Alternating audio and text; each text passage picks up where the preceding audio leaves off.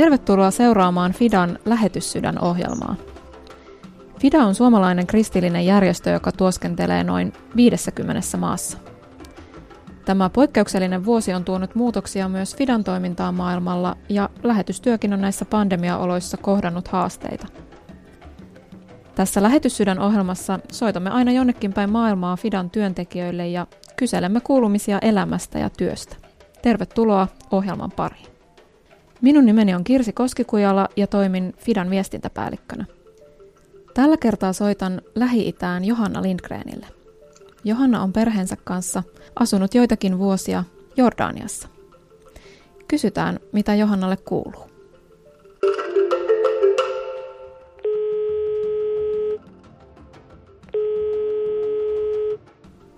Halo. Hei Johanna, Kirsi soittaa täältä Fidasta ja Radio Daystä. Miltäs näyttää päivä siellä Jordaniassa? No moikka Kirsi. Tota, täällä on tosi kauniin aurinkoinen päivä, ihan pilvetön taivas ja ikkunasta kun katsoo, niin kauniit kalkkikiviset rakennukset tasakattoineen. Ihan idyllistä. Missä te tarkalleen ottaen asutte? Me ollaan täällä tuota Jordanian pääkaupungissa Ammanissa. Te olette asuneet jo useamman vuoden miehesi Matin ja, ja perheen lasten kanssa siellä Lähi-idässä, ensin Irakissa ja nyt tosiaan Jordaniassa. Mikä sai teidät lähtemään alun alkaen työhön Lähi-itään? Enimmäkseen meitä on kyllä ajanut sellainen aate siitä, että, että me ollaan saatu tosi paljon Suomessa. Meillä on ihan valtavasti hyvinvointia, me ollaan saatu elää rauhassa, me ollaan saatu kasvattaa meidän lapset turvassa – ja, ja semmoinen tosi vahva niin kuin etuoikeuden ja vastuun aate, että koska meillä on asiat niin hyvin, niin me voidaan olla jakamassa sitä, sitä sitten myös muille. Niin mainitsit tuossa, että asuitte lähellä konfliktialueita. Ö, olette muun muassa olleet työssä Irakin Kurdistanissa, jossa lähellä työkenttää ne sijaitsi muun muassa Mosulin kaupunki, joka oli vuosia ISISin hallussa – Millaista työtä teitte tuolla Pohjois-Irakissa? Fidan työ Pohjois-Irakissa, niin se on jo vuosia keskittynyt lasten hyvinvointiin ja heidän koulupolun takaamiseen. Ja se työ on huomioinut erityisesti sitä, että, että ne sodat on vaikuttanut lasten elämään. Tosi moni lapsi on joutunut jättämään koulun kesken ja, ja sitten erityisesti vammaiset lapset, niin heillä ei ole oikeutta käydä koulua ja ja kaiken kaikkiaan se lasten maailma ja koulumaailma, niin kyllä se sota heijastuu siellä vahvasti.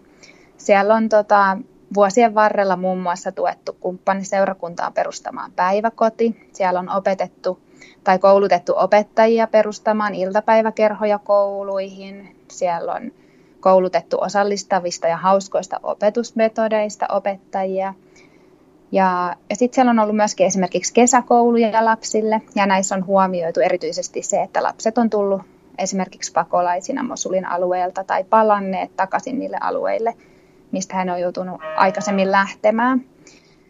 Ja myöskin sitten siellä Mosulissa on ollut semmoisia turvakoteja naisille ja lapsille ja, ja tuota, psykososiaalista tukea on annettu. Siellä on tosi monipuolista työtä ja on ollut on ollut niin kuin keskittynyt sitten erityisesti siihen, että lapsia halutaan tukea.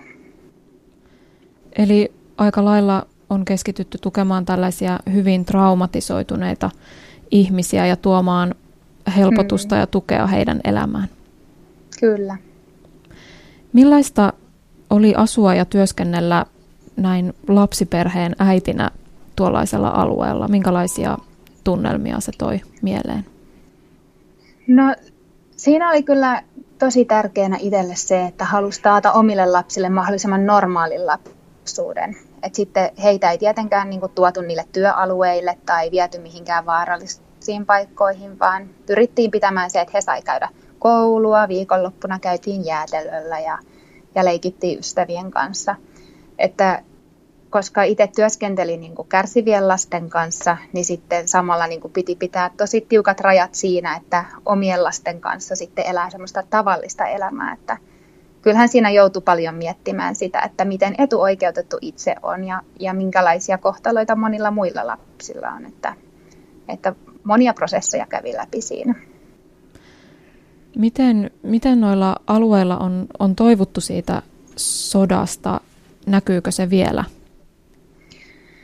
No varmasti toipuminen on, on pitkä prosessi. Koko tämä lähi alue ja nämä ja kriisit on jotenkin semmoisia toistuvia, että kun yksi kriisi päättyy, niin seuraava saattaa jo alkaa.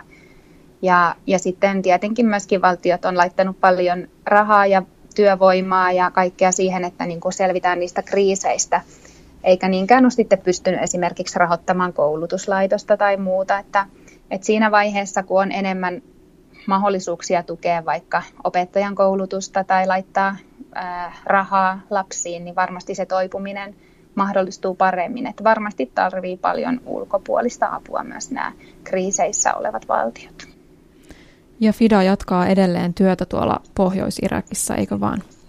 Kyllä, joo, siellä on edelleen, edelleen käynnissä olevat hankkeet.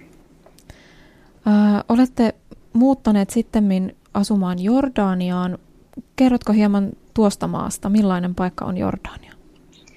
No Jordania on oikeastaan, voisi sanoa, että semmoinen tukipilari ja turvapaikka täällä lähi alueella, että Vuosien varrella jordanialaiset on vastaanottanut tästä näiden ympäröivien maiden kansalaisia ihan valtavia määriä. Ja tälläkin hetkellä täällä voisi sanoa, että on liki kolme miljoonaa pakolaista tässä maassa. Toki moni niistä on sellaisia, jotka on asunut täällä jo niin pitkään, että välttämättä niitä ei pakolaisiksi enää luokitella, mutta kuitenkin he on muiden maiden kansalaisia.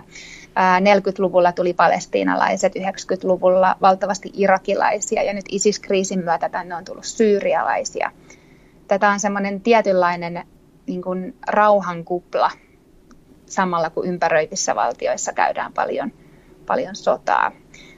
Jordania on myöskin tota, tosi tämmöinen, niin kuin, täällä on tosi rikas historia, mielenkiintoinen, tosi mielenkiintoinen maa, kaunis maa kuiva ja karu kyllä suurimman osan vuotta, mutta, mutta jos vettä tulee, niin silloin myös aavikot kukkii. No millaisessa työssä te siellä olette mukana?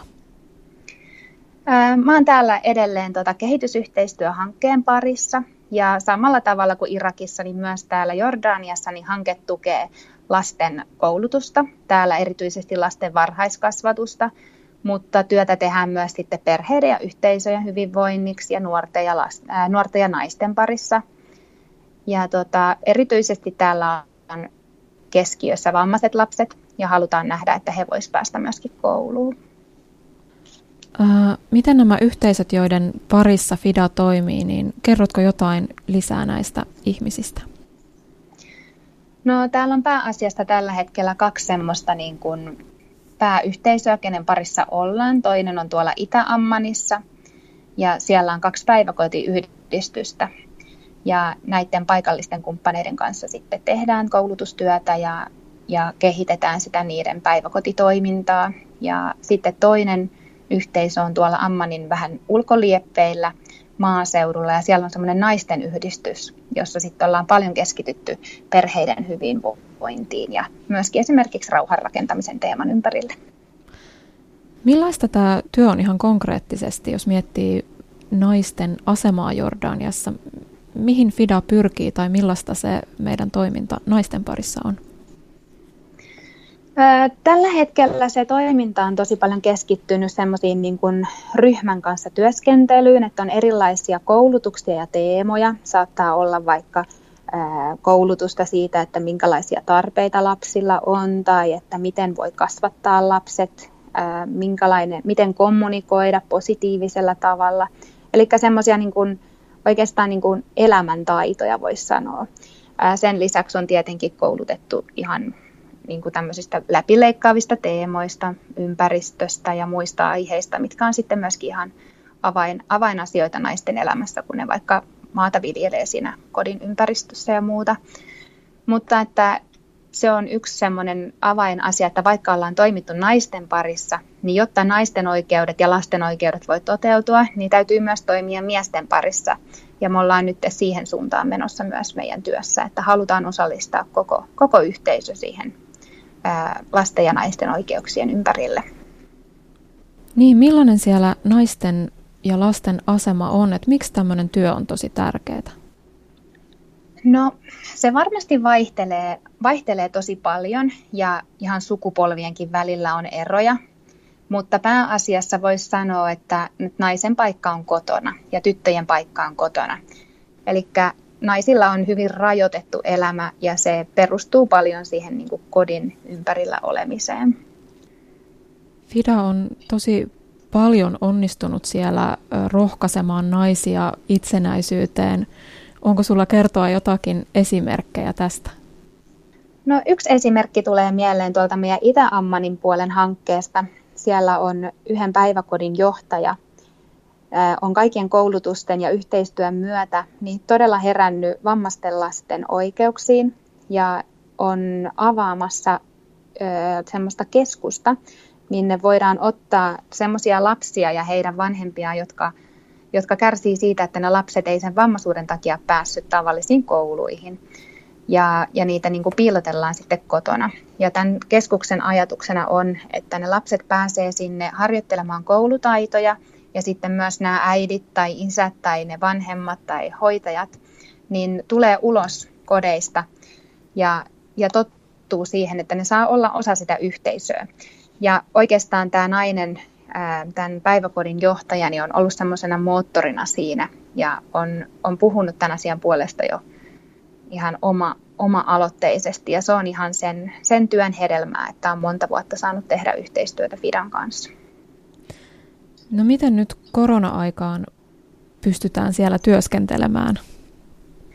No kieltämättä on ollut puuduttavaa aikaa. Tää, täällä Jordaniassa on ollut tosi tiukkoja rajoituksia. on ollut jaksoja, missä ei ole päiväkausia saanut poistua kotoota. On ollut pari kuukautta semmoista aikaa, että ei saanut autoa käyttää ollenkaan. Ja edelleen on voimassa se, että ei saa kokoontua, kun alle 20 hengen ryhmät. Pitkään ei saanut pitää mitään koulutuksia. Eli se hidasti tosi paljon sitä työntekoa.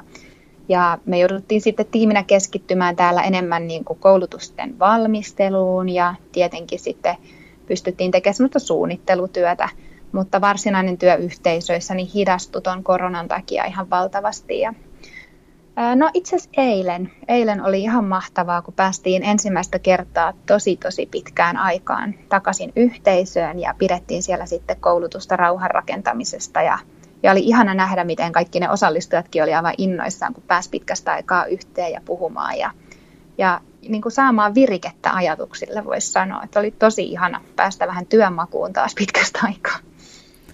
Kiva kuulla, että sielläkin on, on jo hitusen normaalimpaan arki mennyt. On. Onko sulla Johanna jotain semmoista rukousaiheita, jota kuulijat voisi muistaa?